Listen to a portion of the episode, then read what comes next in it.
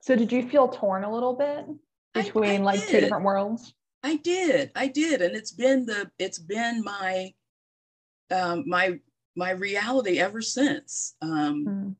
that it is that the the black identity movement and the and the sexual identity movement and the women's movement were all happening simultaneously.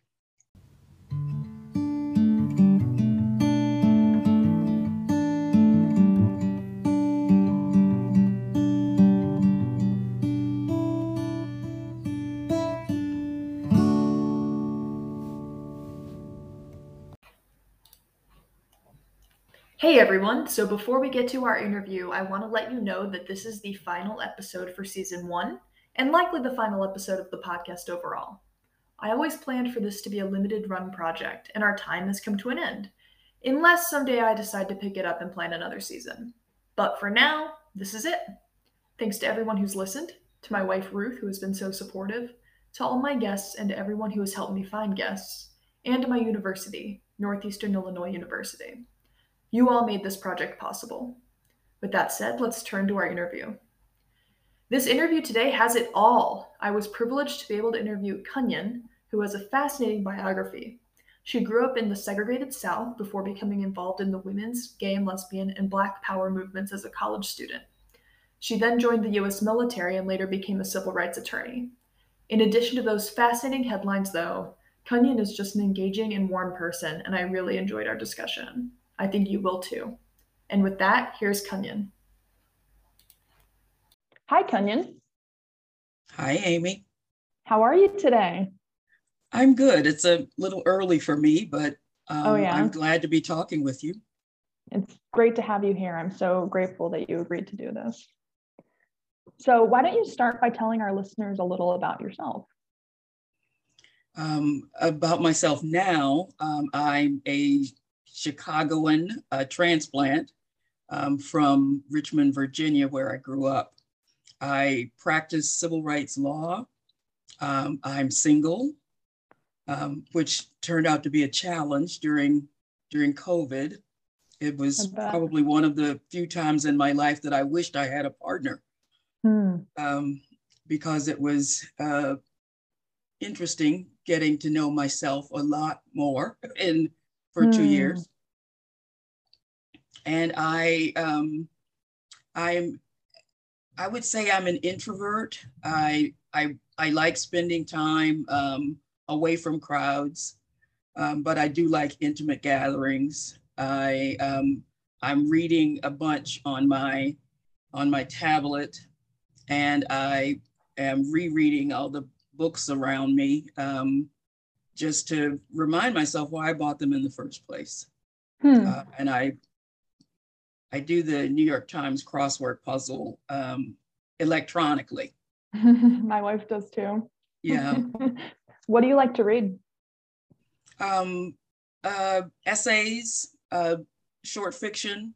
Right now, I'm reading a. I just read two novellas by Kurt Vonnegut but mm. I'm reading a collection of short pieces by John Edgar Wideman, who oh. is a just a terrific, um, terrifically insightful um, writer who's um, well recognized. Um, and his the short fiction so far has just been really, really interesting. I the piece I just read was a was an an encounter between John Brown, the abolitionist, and Frederick Douglass, the abolitionist. And hmm. I, I don't think such an encounter ever took place, but he has them um, meeting and deciding to work together, and and it's uh, it develops in a kind of um, almost magical realist way. Mm-hmm. But that was that was fun. Oh, and I'm interesting. On to the next one. So you're an attorney, but you have a literary side too. Yes, it's it's um, interesting because when I when I was in law school, I was um, I was doing a mock appellate argument, and I you have to write the brief, and it was you know it was an issue of I think um, searches in public schools so I had written this mm. this what was supposed to be a brief, um, and I was I was told by the by my by the mock judge that um, I was I should consider journalism instead of instead of law because I wasn't writing like a lawyer. Uh-huh. You were sort of telling a story. I was telling a story. Uh-huh. And you, instead of making a case. Yeah. Yes. I wasn't I wasn't being enough of a of an advocate. I was a storyteller. And it, it mm-hmm. turns out that the mock judge actually became a judge. It was Sonia Sotomayor. Oh, wait, the person who said that to you was Sonia Sotomayor? Yeah, she was a she That's was amazing. Two years, she was two years ahead of me in law school. wow. I yes. actually got to shake her hand and my daughter got a picture sitting on her lap. Yes. She, oh, she came terrific. to Chicago a couple years ago and she was, I mean, talk about like her presence on a stage is yes. like, I, I mean, I've, you, you know, I, I, it was like unbelievable just how powerful she was and yes, how impressive and, she was. Yeah. And also a great storyteller. Mm-hmm. She's a, that was I was going to say the difference between making a case and telling a story is actually pretty. Those are pretty intertwined. Yes. Yes. Yeah. Well, that's that's awesome to hear. Um, can you start by let let's start by hearing a little bit about you and your background. Tell me a little bit about your family and where you grew up and that sort of thing.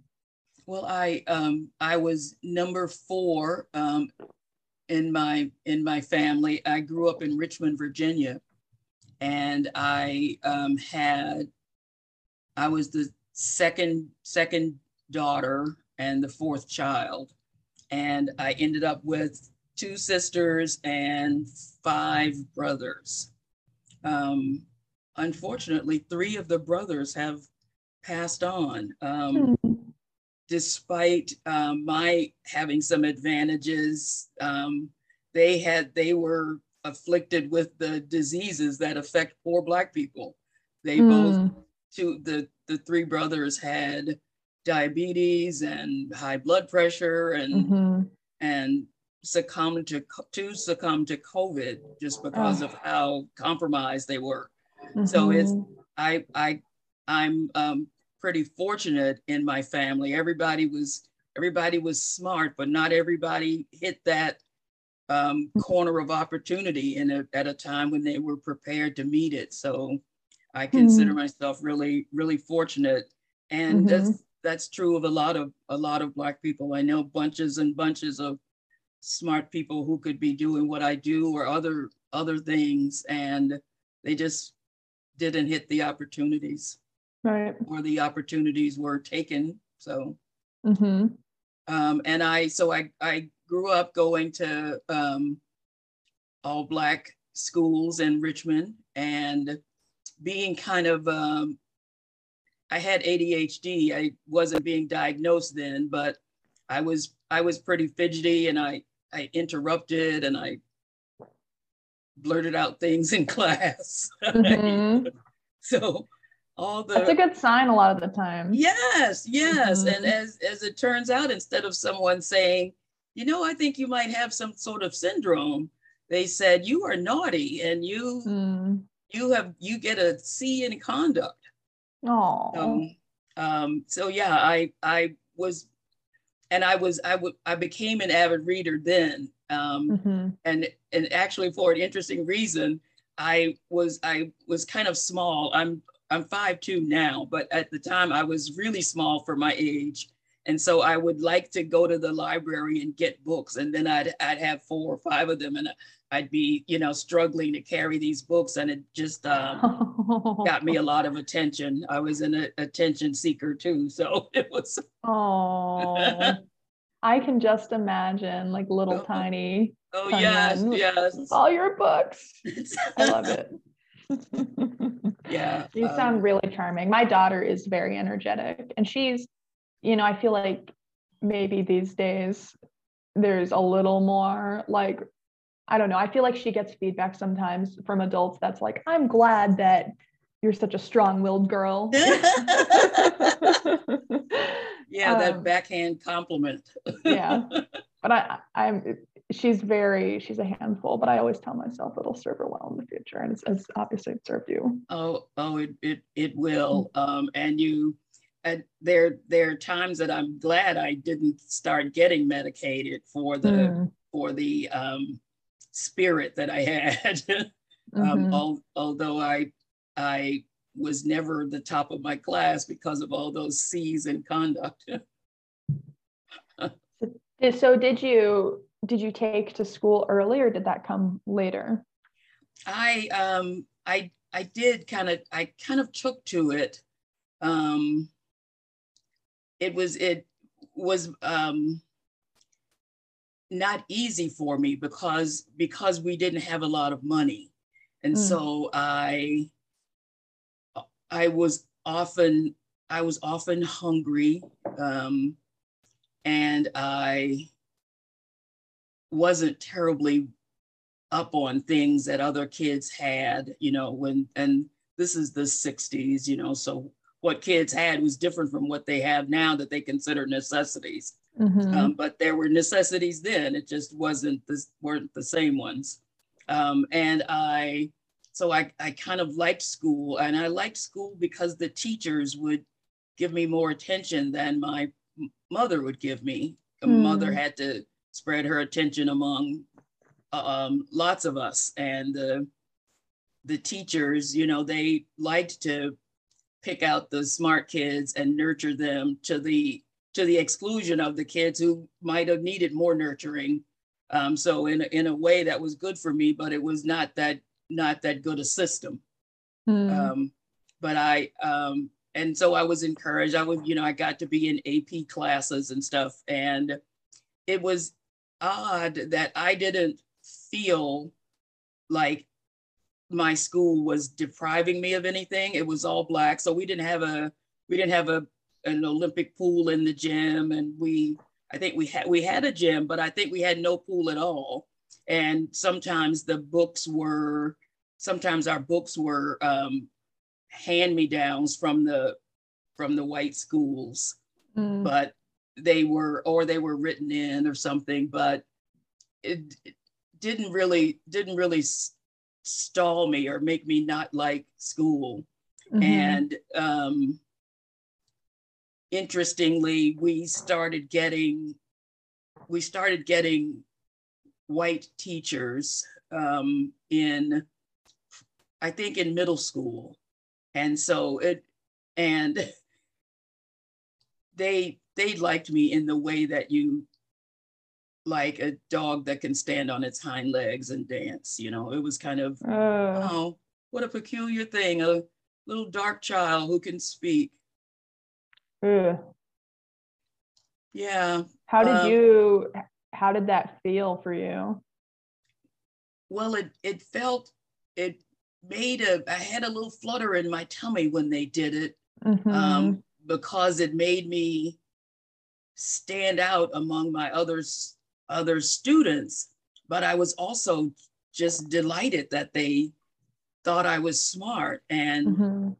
as it turns out i started to think that being smart was all there was and that that was what mm-hmm. was going to get me through life and they also would tell me that and would not tell me for instance about obstacles and barriers that were going mm-hmm. to confront me.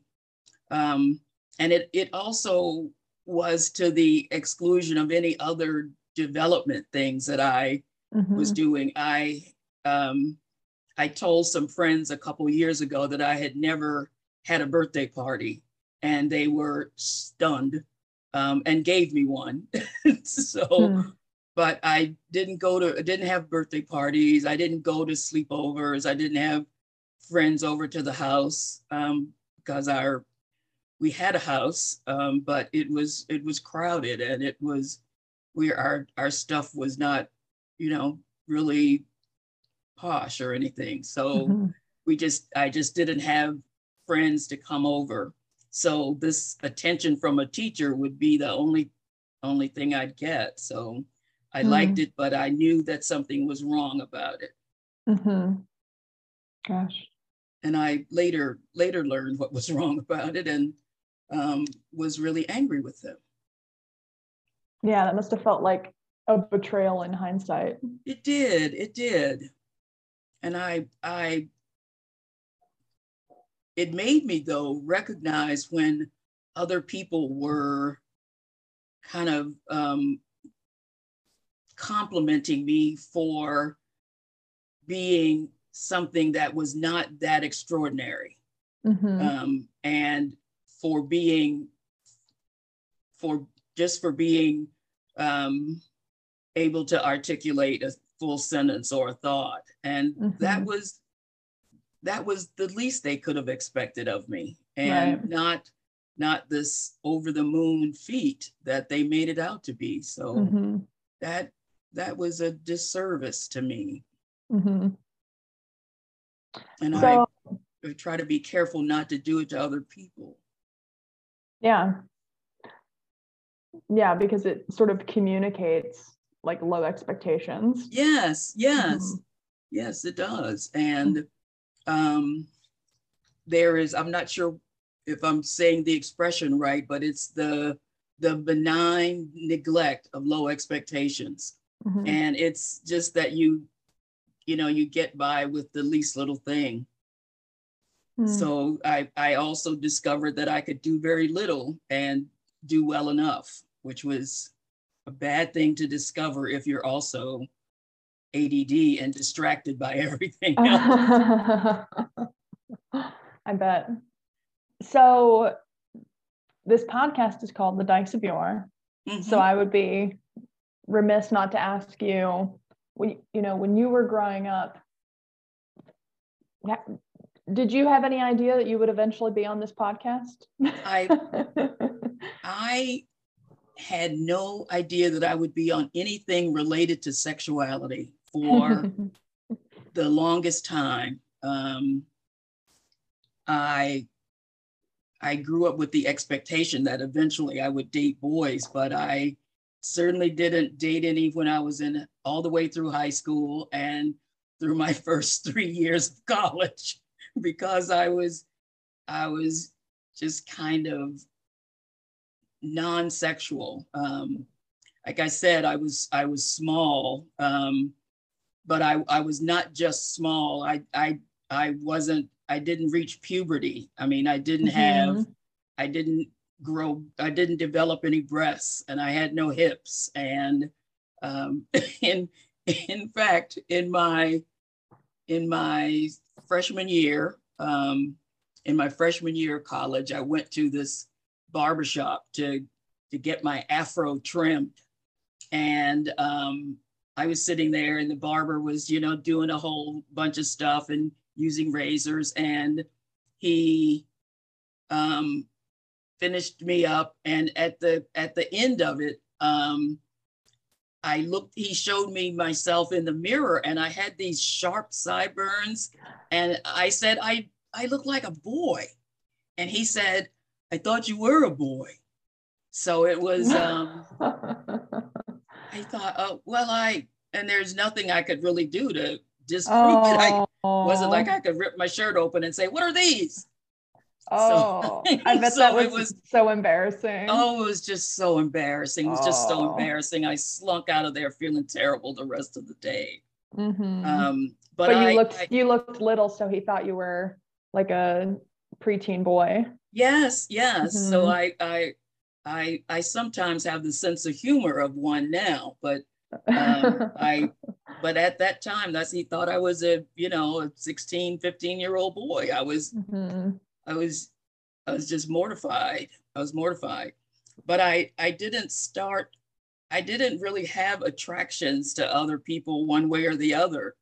Um, mm-hmm. I, I did have an attraction to my um, English teacher when I was in 10th grade who was a woman, but I I didn't relate it to a sexual attraction. I did I did know that I, I liked being around her and I liked going to her house and we read things together and I liked that. Um, and I but I I didn't feel anything that it would be even remotely called sexual. Um, it was more like an innocent crush. Yeah, yeah. I was I I would crush on a teacher. So um and I, in I, I hadn't um, when up, up until junior year of college, I hadn't started menstruating either. So if I were straight, I could have had sex all that time without fear of pregnancy. But um, junior year of college, that is that's like later. That's late. Yeah. That's yeah. late. Well, it it it it seems it's somehow related to body fat. Mm-hmm. You know how mm-hmm. um, ballet dancers apparently yeah. don't they they lose their menses, and it's mm-hmm. because their body fat drops below a certain level. So I didn't have any body fat. I was just a scrawny little thing, and so I my body wasn't preparing for motherhood and childbirth. So mm-hmm. it, there was no need for it. So I didn't have it until I was I was in junior year. And by by then, when I when I did start having some attractions, it was to both boys and girls. It mm-hmm. was it was in fact it was um, omnivorous because it I um, I really was not I didn't discriminate among the people who I was attracted to and who I hooked up with. Mm-hmm. Um, I I hung out with boys a lot um, in a in a sibling kind of way, and the the boys sort of took me under their wing as their non-sexual mascot. But hmm. boys in other groups, I would I could slip off and hook up with, but not. I I didn't I didn't enjoy hooking up with boys, and the hooking up with girls was just kind of awkward. And um, I knew I liked them. I knew I liked their bodies, but I just didn't, and really they didn't either know what to what to do with our with each other. Mm-hmm. Um, and so I I for long periods of time was just not sexual at all. I was I told my I, I like to describe myself as an intellectual lesbian first. Hmm. Um, I started reading feminist literature and reading about women in society, and I um, and realizing that I didn't like sex with boys. I it didn't didn't like being penetrated. That was hmm. that was um, kind of disgusting to me. Hmm. And I thought there's something wrong with this. You know, this kind of taking feeling. And all of the language of boy girl sex at that time was was very was very sexualized. It was uh, was genderized. It was um he he's gonna get some um, mm-hmm. um and and oh did you give it up? And so it was it's the you know girls gave up and boys took. And i i i didn't like that even the language of it was was was power was you know mm-hmm. power based like very non-mutual right, right, right it was yeah um i'm gonna go out and get some I, that was you know that the idea was that the I, and i would i would ask well why aren't why isn't the girl getting some too oh you're silly Cunyon. um mm-hmm. that doesn't happen that doesn't happen and so it was yeah you oh, she gave it up to him. And that mm-hmm. meant that mm-hmm. you that you surrendered and um, gave up this this valuable thing to an unworthy person. But it's mm-hmm. it was as if you had this this this prize that was to be taken, and mm-hmm. uh, that was just un, unattractive to me. Just the whole thought of it was was wrong and so I I Wait, was. Can I break in real fast? Mm-hmm, was this mm-hmm. in like the mid seventies? I'm guessing. Yes. Yes. Okay. Mid seventies, late seventies. Um, mm-hmm. I was in college up until 76 um, and okay. um, after that i was i went into the the the Navy, went into the Navy after after college. Um, but yeah, that the that that power dynamic was really was was really unattractive. But I I also recognized it in day to day life too. You know mm-hmm. that um, that that boys spoke more in class and and um, they were encouraged to do that and women were not encouraged to do that and mm-hmm. um, that that we we our our voices weren't heard and that what we they they weren't heard often literally weren't heard. They would just we would say something and it would just be not even addressed. But and then disappear into the mist. it would just yeah. disappear it just where did my words go? Am i speaking them into my chest mm-hmm. or something? Um, so it, it, it, all of all of those things started to dawn on me um, right in those in this in the 70s and so i was i i started to identify as a lesbian even though i wasn't having any successful lesbian relationships that's so, interesting so by the by the time i went to law school in 1978 I was identifying as a lesbian. Mm-hmm. And um, so had some had lesbian relationships there. And it was, you know, a liberal law school. So that was not um, not frowned upon or um, not not denigrated, but it certainly was it was it was treated differently in my among my black peers than it was in in general. Um, hmm. The my my black peers were less they were less um, tolerant. They didn't didn't bug me or you know or say oh my god that's disgusting. They just didn't um, just um, what are they, they just didn't condone it I guess hmm. without without really giving me grief about it. They just made clear that that to them it was just don't talk about it to me or don't don't tell me about who mm. you hmm. think is cute or whatever. Just mm. don't do that. If you have to be that way, then be that way by yourself. And this was in spite and of this, these were your black peers in law school. Yes, yes. Mm-hmm. And if if you if you've been in high schools or colleges, then or even now, there's always a black table, you know, in the dining hall. Um, there's the black people congregated and white people congregated, and every mm-hmm. now and then there'd be some. There'd usually be a, a black person who would sit at with the white people, um, but it was it was very much two different two different groups. It's very much two different groups. Mm-hmm. Um, and despite the fact that there that women outnumbered men in my class and in the class ahead of me mm. and in the next class, they would not have dreamed of uh, turning to one another, even if by, necess- by necessity. I thought, well, I mean, you look around you, you got more opportunities among women, but no one saw that. no one saw that except for me and one the person I, I ended up starting a relationship with who um, mm-hmm. who I, I can't name now because she's married to a wonderful male professor. Hmm.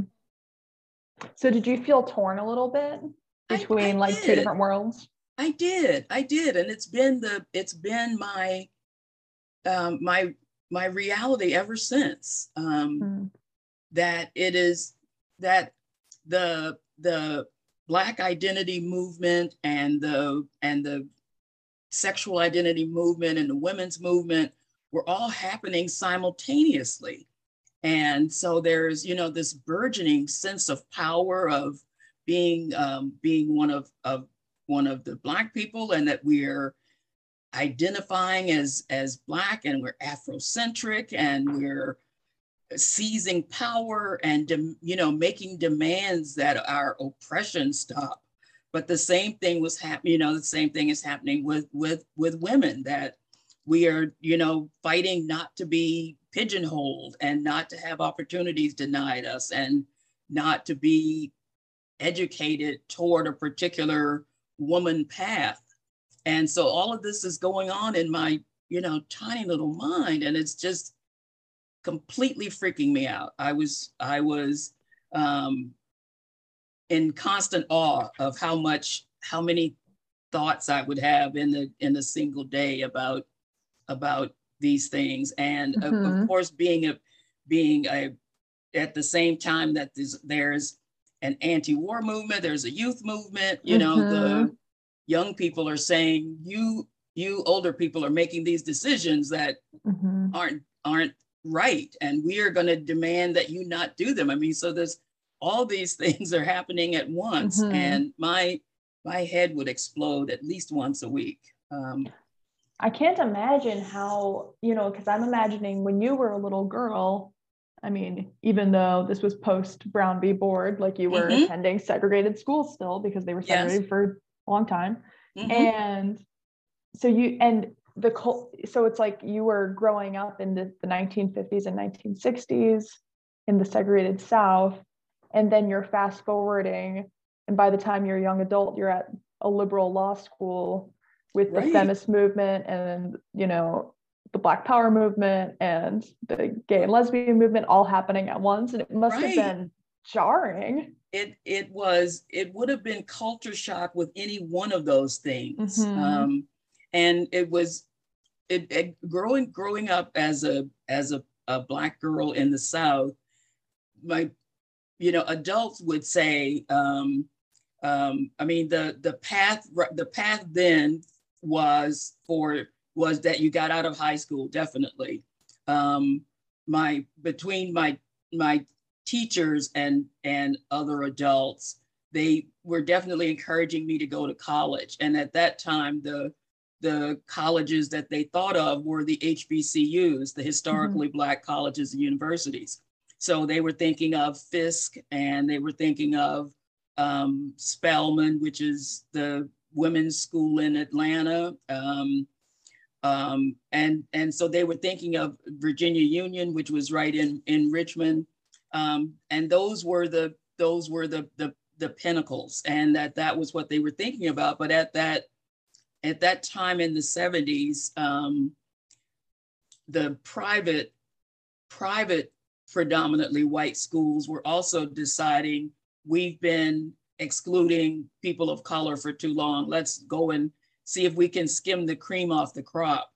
And that's what they started doing. So um, I got all, I started getting invitations to interview for Wellesley and, mm-hmm. and um, um, Holyoke, Mount Holyoke, and it was just uh, all that was startling. And of course, I I couldn't distinguish one from the other because I I just knew that they were that they were those schools and that they were up north, um, and that there wouldn't be many black people there. Mm-hmm. And it was I, I would hear of the ubiquitous they. Well, you know, they're not going to let you do that. They're not going to they're not going to let you um, be a be a doctor they are not going mm. to hmm.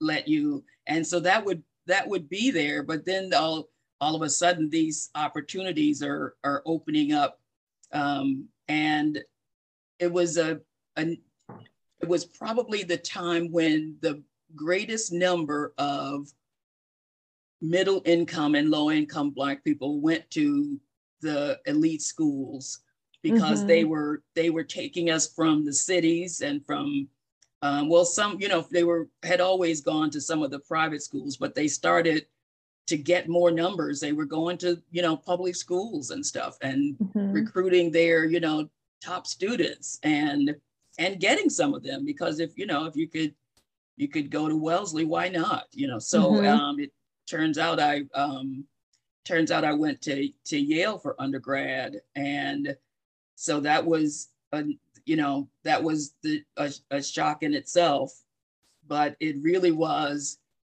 it really was an exaggerated version of the world it, mm-hmm. was, it was all white men and they were they were all talking among themselves mm-hmm. and we were kind of very humble it turns out i went to yale but yeah that's uh, that's obviously very impressive well, it, um, it's, it, but yeah. I imagine like you know Yale and the late 70s. Yeah, it must have been just a very different environment than how you. Yes. Yeah. Yes. Yes. Very That's very different. Um, yeah. And it's and so I hadn't had hadn't had many opportunities to to mm. to deal with these things. But there were there it was it was interesting though because in the and it, it only has come to light a lot now just in the in the gay and lesbian movement that a lot of i mean the stonewall participants were were men of color and women of color that were mm-hmm. um, being raided in the bars and mm-hmm. they were the you know it was the the um, black drag queens who were being beaten by the by the cops and they were the ones um, fighting back and you know outside of the stonewall inn so it's there there was a, it didn't seem necessarily to be a racially mixed phenomenon at the time it seemed mm-hmm. to me like that's those are white people fighting for their sexuality to be acknowledged and to be not even mm-hmm. acknowledged since they're just tolerated mm-hmm. um, and but it it i didn't i didn't recognize the the racial component of it and how it it really was um, it was also among the most integrated of the movements that were going on because the, the mm-hmm. feminist movement was largely white women um, mm-hmm. with the occasional you know, um, s- spokesperson who was who was black, um, and but but rarely, and it was also at a time when black women were were trying to get feminists to to deal with issues that impacted them as women of color as mm-hmm. well as women and that our our our histories were different. You know, um, mm-hmm. we were saying we we don't want to get out. Uh, we don't want to get out of the house and go to work because it's fulfilling. We've already been getting out of the house and going to work because it's necessary. Mm-hmm. So, so it yep. was it was it was kind of talking across one another. Mm-hmm. Um, but and and the and it the women's movement was large, the feminist movement was largely straight. And and so it was, you know, there these these these liberation movements weren't necessarily coherent and cohesive mm-hmm. um, because they all had different goals and the goals weren't antagonistic but they weren't they they didn't overlap Mm-hmm. Um, and so they there was a lot of what do you choose kind of idea. And mm-hmm. and and during this time it was um, it was it was hard to be any any one thing. Um, and I think that that accounted for the head explosions and it also mm-hmm. accounted for um, my start having my my first therapy when I was an undergrad. Mm. Um, to because I, you know, I kind of told the, um, un, unfortunately, the person who was the, who was head of, of your social life and your private life in in the in at Yale undergrad was called the master, um, and mm. the hmm. person who was the head of your academic stuff was the dean of your college. And so I was in a in a particular college, and our the ma- I went to the master and told him that I, you know, was having all I was I was confused and I was distracted because all of these things were going on around me and I didn't have any framework for for dealing with them. I didn't know where I was supposed to be. And um, and I didn't know which which part of me I should fight for. Hmm. You know, you really I didn't think you could fight for all of those things, that you could fight for to be a radical Black feminist lesbian. You know, mm-hmm. just there didn't seem to there was there wasn't such a such a movement. so there so that it was you can mm. you can hmm. have pieces of this. You can go to yeah. this meeting, you can go to that other meeting, and you can answer questions in one why you weren't at the last meeting. Hmm.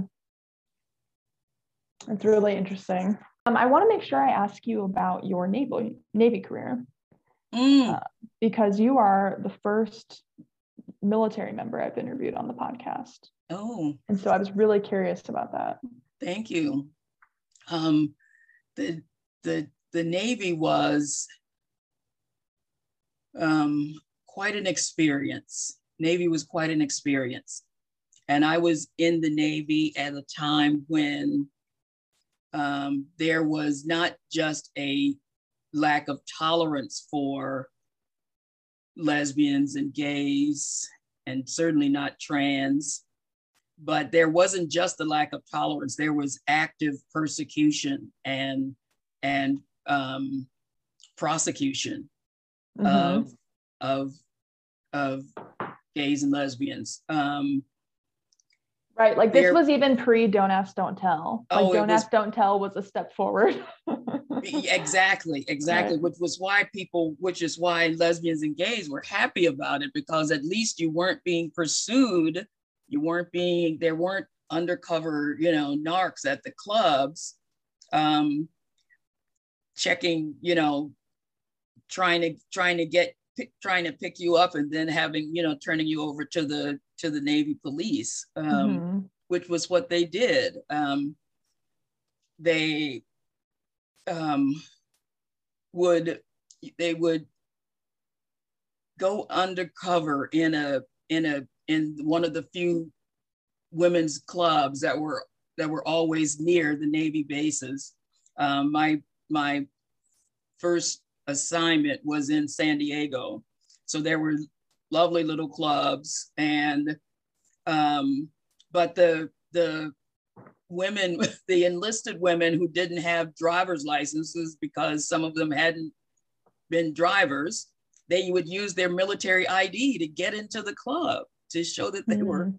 that they were 18 and that they would see you know the narcs would see that and then they you know arrest five or six of them and it was you know just just in just intolerable behavior Mm. and for no other reason um, for no other reason than that they were lesbian and that that Mhm. was against it it wasn't just frowned upon it was a crime right. um, and so you could you know people were being prosecuted people were being administratively discharged um, and those of us who could those of us who had uh, had alternatives where we could get together with other women in their in someone's home or in someone's apartment then we we weren't subjected to that. And if we were discreet um, but it you know it was it was just a, a fearful a fearful uh, oppressive time for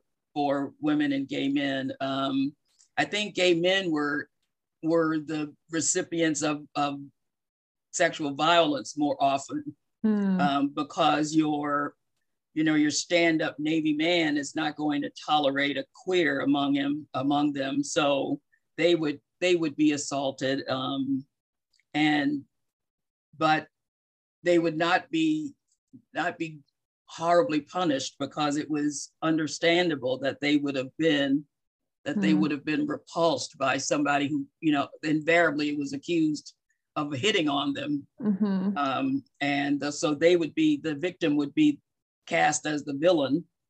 And among the among the women there wasn't much ratting on one another as there was among the men but it didn't they didn't need it because they could round up they could round up several um, and anybody who was in your vicinity would be rounded up and then you'd all have to justify why you're not lesbians. And that was not i'm not a lesbian Mhm. and i'm i'm not that i am a lesbian and i'm a great sailor it was i'm not a Mhm. lesbian you know so that Mhm. um, because being a great sailor really didn't matter to them. They were they were they were discharging people who were tops of their their of their um, Navy specialty. It was so Mhm. it was it's just horrible. Um, when I was in as a as a JAG officer, um, a lawyer, I had I represented lots and lots of people at administrative hearings being discharged Oh, that's Um, interesting. many of them being um, accused of predatory conduct that I knew they were not guilty of, Mhm. um, because that was a that was a way of at, at least for, for for many of the men that was a way of getting out of an accusation that you were gay was to say well that person um, hit on me and that was why i was there with them i wasn't a willing participant in that and so the Mhm. other person would get in trouble and you'd be allowed to go about your fake straight way Hmm. um, what made you decide to join the Navy? you know i to this day i i ask myself that I Hmm. wanted to I wanted to fly. Um, Interesting. and that was what I I thought that after officer candidate school I would be sent down to Pensacola and I'd start flying planes. Um, women weren't flying, you know, the fighter jets or anything then, um, or any any plane that could go into combat. So women were in non-combat roles in the Navy. Um, so I could fly a cargo plane or um, transport planes, but not into not not go into combat. But it it turns out I I was not um, I didn't have the eyesight to to do it. Mm. I don't have the proper depth perception. So they um, they were paying to send people to law school at the time. So I, So that's how I- you ended up in the Navy. that's how I ended up as a Navy JAG. Yeah Oh, interesting.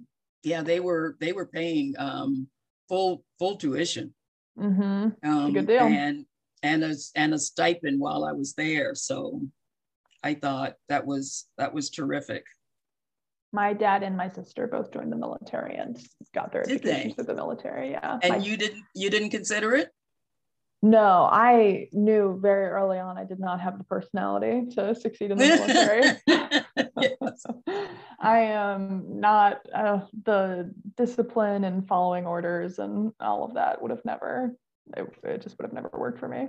oh Um, trust me i had the same problems i um I one uh, there's some some things about it um stick with me and and stay with me to this day. I still fold my underwear in a military fold. Um, that's from 30 years ago, so it's Mhm. um, I still do that, but but definitely not questioning orders, even though you knew they came from people who were either ill-informed Hmm. or um, or just wrong or or malicious Mhm. you still had to you still had to do them but the the community of of women officers was very that was very fun that was a good Mhm. good group to have as your in your in your corner and i also you know i generally got along with the with the navy men you know i could i could i could drink with them and i could cuss like them Mhm. and so i and um, it was pretty much all you needed to be able to do Mhm. and they would they knew that i wasn't they knew that i wasn't interested in any of them so Mhm. i didn't have that to contend with the sexual harassment that goes on a lot Mhm. because it, it at the even now. women's women's numbers were so small that the you know and they're often in the subordinate positions so men would men were were uh, predators they were predators they were aggressive they sexually harassed um, Mm.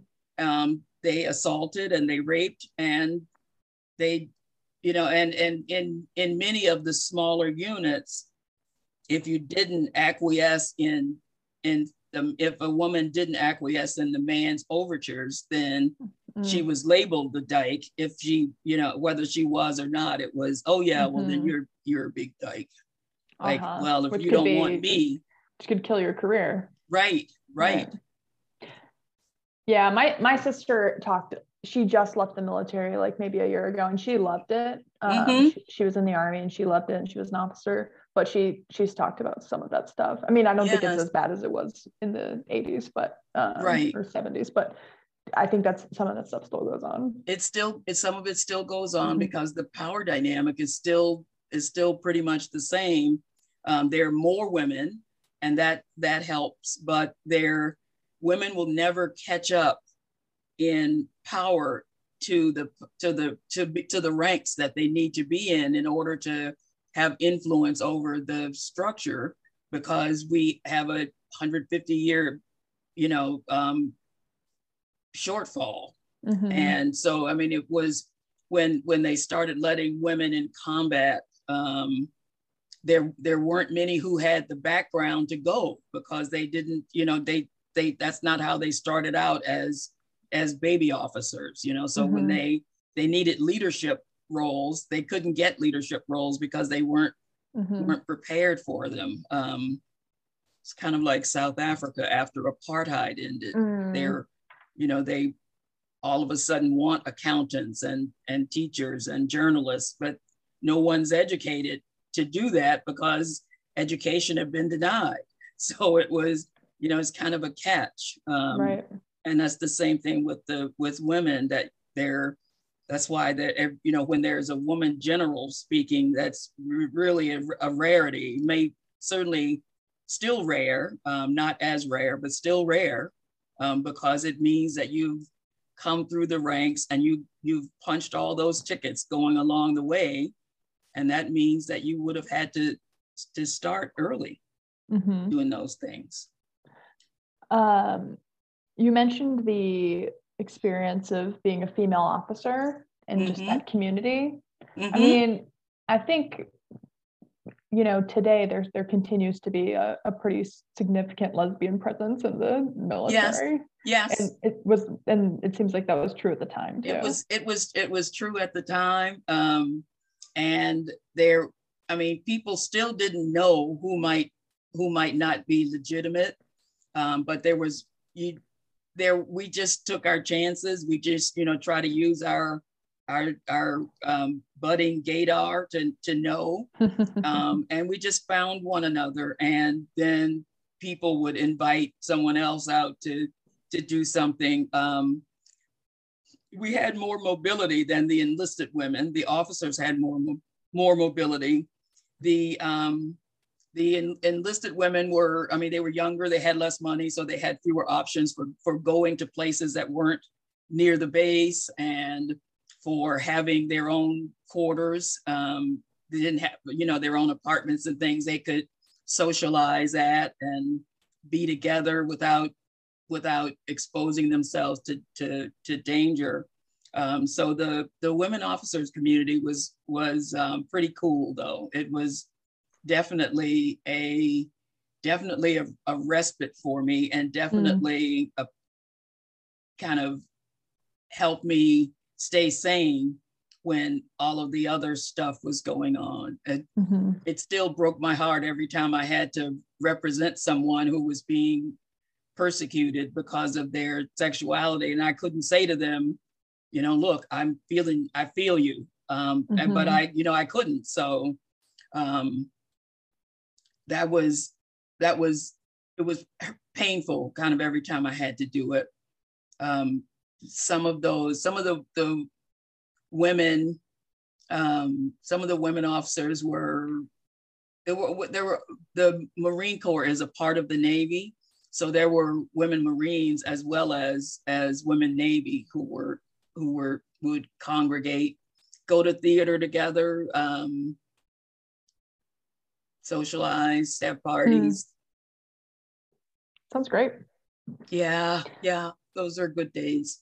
And there, you know, there were there, I, you know, I have to to hand it to the to the military in that it was also it, it was also pretty integrated racially. Mm-hmm. Um, there was oh lots of oh, rampant racism in the in the structure, but mm-hmm but among among the folk you know there'd be especially the women because there weren't so many of us that we could have separate all totally separate groups. We tended to socialize together and and hook up with one another. And so it was mm-hmm. a you know cross racial and um and that was that was exciting. That was one of the i think probably the first time i could be out and but out and out within out within that group mm-hmm. um, and kind of left alone I was sort of I was more or less left alone by the by the power structure. Hmm. And it, you know, it but it that was as as much a at the whim of your commanding officer as it was anything else. Um, some some bothered to persecute people and others didn't. Mm-hmm. So, you know, you just happen to be in a in a unit that where the where the CO didn't bother people. Um, and so some units knew and others didn't. And um, so when I, yeah, yeah, it's it is. Like it was leadership roulette. Right, and it's it's the it's the same in I mean it's the same in corporations. It's the mm-hmm. same in in um, in any in not for profits. It's the it's always the it's the whim of the leadership and it's mm-hmm. the message from the leadership that makes the difference and if the leadership says that women are here for your amusement then that will that will happen and if they say um, the people of color are not going to advance past certain levels and they're going to be kept in the more menial um, job descriptions then that happened. But it's it really is a matter of of the leadership. And and in the military it was stark. This is the mm-hmm. leader. This is what the leader says. Mm-hmm. and not just a matter of trickling down. It was actually told right. them. Um, and in it's um, in in corporate america it's more subtle but it's still the leadership mm-hmm. and it's it's very much hierarchical even though nobody's wearing stars or bars it's, so I I don't want to keep you too long, but I'd love if you would just walk us through the next stage of your career because I know then after you left the military, you went to law school and became a civil rights attorney. I I didn't become a civil rights attorney right away. I hmm. became a corporate lawyer for a long time at a big corporate law firm that hmm. looked a lot like the military, only it wasn't in uniform. Hmm. But it was the it was the same like dynamic. Saying, yeah. It was the same dynamic. Um, mm-hmm. And except no one also no one was persecuting you for being for being gay or lesbian. Um, and we had a little enclave of, of gays and lesbians at my law firm. Um, many of them who have gone on to do some just terrific things um, in both the lesbian and gay community and in the in the larger legal community. Mm. And um, in fact, by the time I left the firm, there were more lesbians and gays than there were black lawyers. So mm. um, the they were able to a, you, they managed to get the to attract um, more gays and lesbians because of word of mouth um, and it was positive word of mouth. And the, the firm is now considered to be very one of the most welcoming and most inclusive for gays and lesbians. Um, probably less so for lawyers of color, but that's it's getting there. Um, mm-hmm. Getting there slowly, but it's a it's a a matter of tension. It's a matter of tension for me um, whether I can celebrate the the gay and lesbian successes when I can't really celebrate the the black um, successes as mm. much. So, um, but it was it was during that time I was I started doing civil rights cases, and I thought I this was this was really what I wanted to do um, represent poor people in criminal cases, um, represent. Um, and in fact, I had a, a, while I was at the firm, I represented the group that was then called, was it called ACT UP? Oh, interesting. AIDS Coalition to Unleash yeah. Power. Um, wow. Um, they they did a they wow, did a, a um yeah they did a kiss in or or a dance in at this um at this strictly meat bar um straight meat bar on in one of the the meat market areas and they did a dance in and the the straight guys loved it when the women were dancing together they thought that was really sexy but when the men danced together they were just repulsed and so Mhm. they threw them out.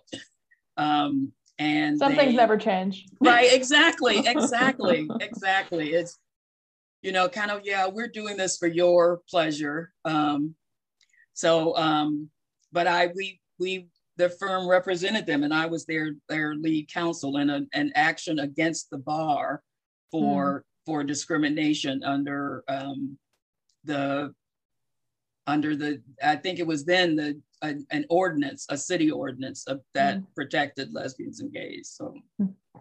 it was big fun. It was wonderful when they came up to the firm you know this starchy white shoe law firm and the act up people came in with you know mohawks or um goths and and fishnets and whatever. So it was they said Cunyon's clients are here but it was it was wow, it- that would have been late 80s, early 90s. Yes, yes.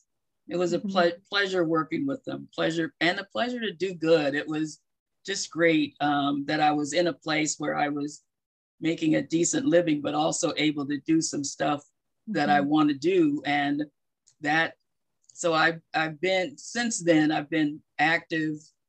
I've been active in our Lesbian and Gay Bar Association and the, and supportive of, of places that do legal work on behalf of, of lesbians and gays. At the, the place where I am now, where I met Timna, we don't have a um, we don't have a lesbian and gay law project because there are other organizations like Lambda that Lambda Legal that that do have that focus and they can you know they do it well. Um, so we do other kinds of civil we do education rights and um, police accountability, and I do prisoner civil rights and employment civil rights, and that in, that includes some um, some sexuality discrimination, but of all kinds, discrimination of all kinds. So What's your favorite part of your work now? um, right now, my favorite part of it is that one the the boss is a lesbian, the number two is a lesbian. Team and that is just normalized there. It's, it's the, the straight women are the ones who are odd out. That's great. Well, before we wrap up, I just want to ask Cunyon. So you said you learned about yourself during the pandemic because you were by yourself a lot. yes, and I, I, I wanted to have someone there with me sometime, or even well, since we for the first year of it, we couldn't go anywhere. You know, the movie theaters closed, the theaters closed, restaurants closed. So it was it was what you could do inside with people you thought were safe. And that was nobody for about, you know, for about 16 months. Right. And if you didn't have a partner already, you weren't going to find one during a pandemic. Um, so that was the that was the time that I discovered that I, a little of myself goes a long way. Mhm. Um, and I, God, I was I was I read everything. I played I played every electronic word game on the on the web. Um, talked to talked to you know talked to friends and family and kept up by phone but i really did just every now and then want someone to cuddle with while you while you chill in netflix of you know course. so you chill in netflix by yourself it's, Netflix and chill by yourself is lonely. it's not, as fun, not as much fun at all yeah. yeah so i i um it's it's it's hard it, it's hard now for me to um form a, a love relationship just because i'm older and Mm. um there a lot of the women my age are already hooked up you know how lesbians are Oh, I do. it's you know you hook up on that third date and then you're there for life so um, everybody I know is in a couple already. So um, I, I, everyone is keeping an eye out for me though.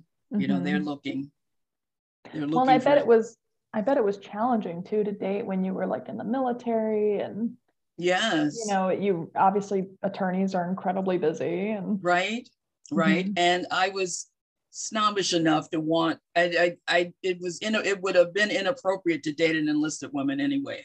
Um, mm-hmm. Although I, although I did for a while date a senior enlisted woman, um, but that was that was against the law too. So um, that we couldn't have walked along the base holding hands or even even walking along the base doing things together would have been frowned upon mm-hmm. um, you know going to the movies together would have been frowned upon so um, we just stayed away from the base except for work interesting yeah so what so what inspires you right now what's inspiring you mm, what's inspiring me right now? Um, you know, it's it, some of I, I have less less inspiration now than frustration. What's frustrating me right now mm. is the hmm. rollback of the of the rights that that we've fought for and gained in the last 50 years. Yeah, that's and an honest answer. Thank you for giving that. To see that rolling it's back is just just um, it just saddens me so much. Um, there was a time when I was jealous of the LGBTQ movement because this in in 40 years and 30 years, you made these incredible strides and that Black people were still fighting for. Um, that there seemed to be a, a less reluctance to embrace gays and lesbians than it, it was to embrace and include Black people. Um, and I, I, I grapple with why that could be. Um, so you, you know, you say, don't discriminate against me because I'm Black, because I'm a lesbian. Embrace me for that. So mm. it's really um and it, they shouldn't be competing the you know yourselves mm-hmm. should not be competing against one another so mm. um i i still i i still grapple with that um and i i am i mean the the leak of the of the of the roe decision the roe roe reversal the leak of that and some of the commentary around it makes me know that LGBTQ rights are coming next. I mean, they hit voting rights uh, 7 mm-hmm. years ago um, to and and then all the states started doing anti-black voter legislation. Mm-hmm. Um, there's anti-women legislation in all the in you know 35 states and and there's there's going to be anti-LGBTQ stuff going and um, I don't know where it's going to end. Um, so I, if you can, if you can point me to something to be inspired about, please, please do, please do, because I look for inspiration.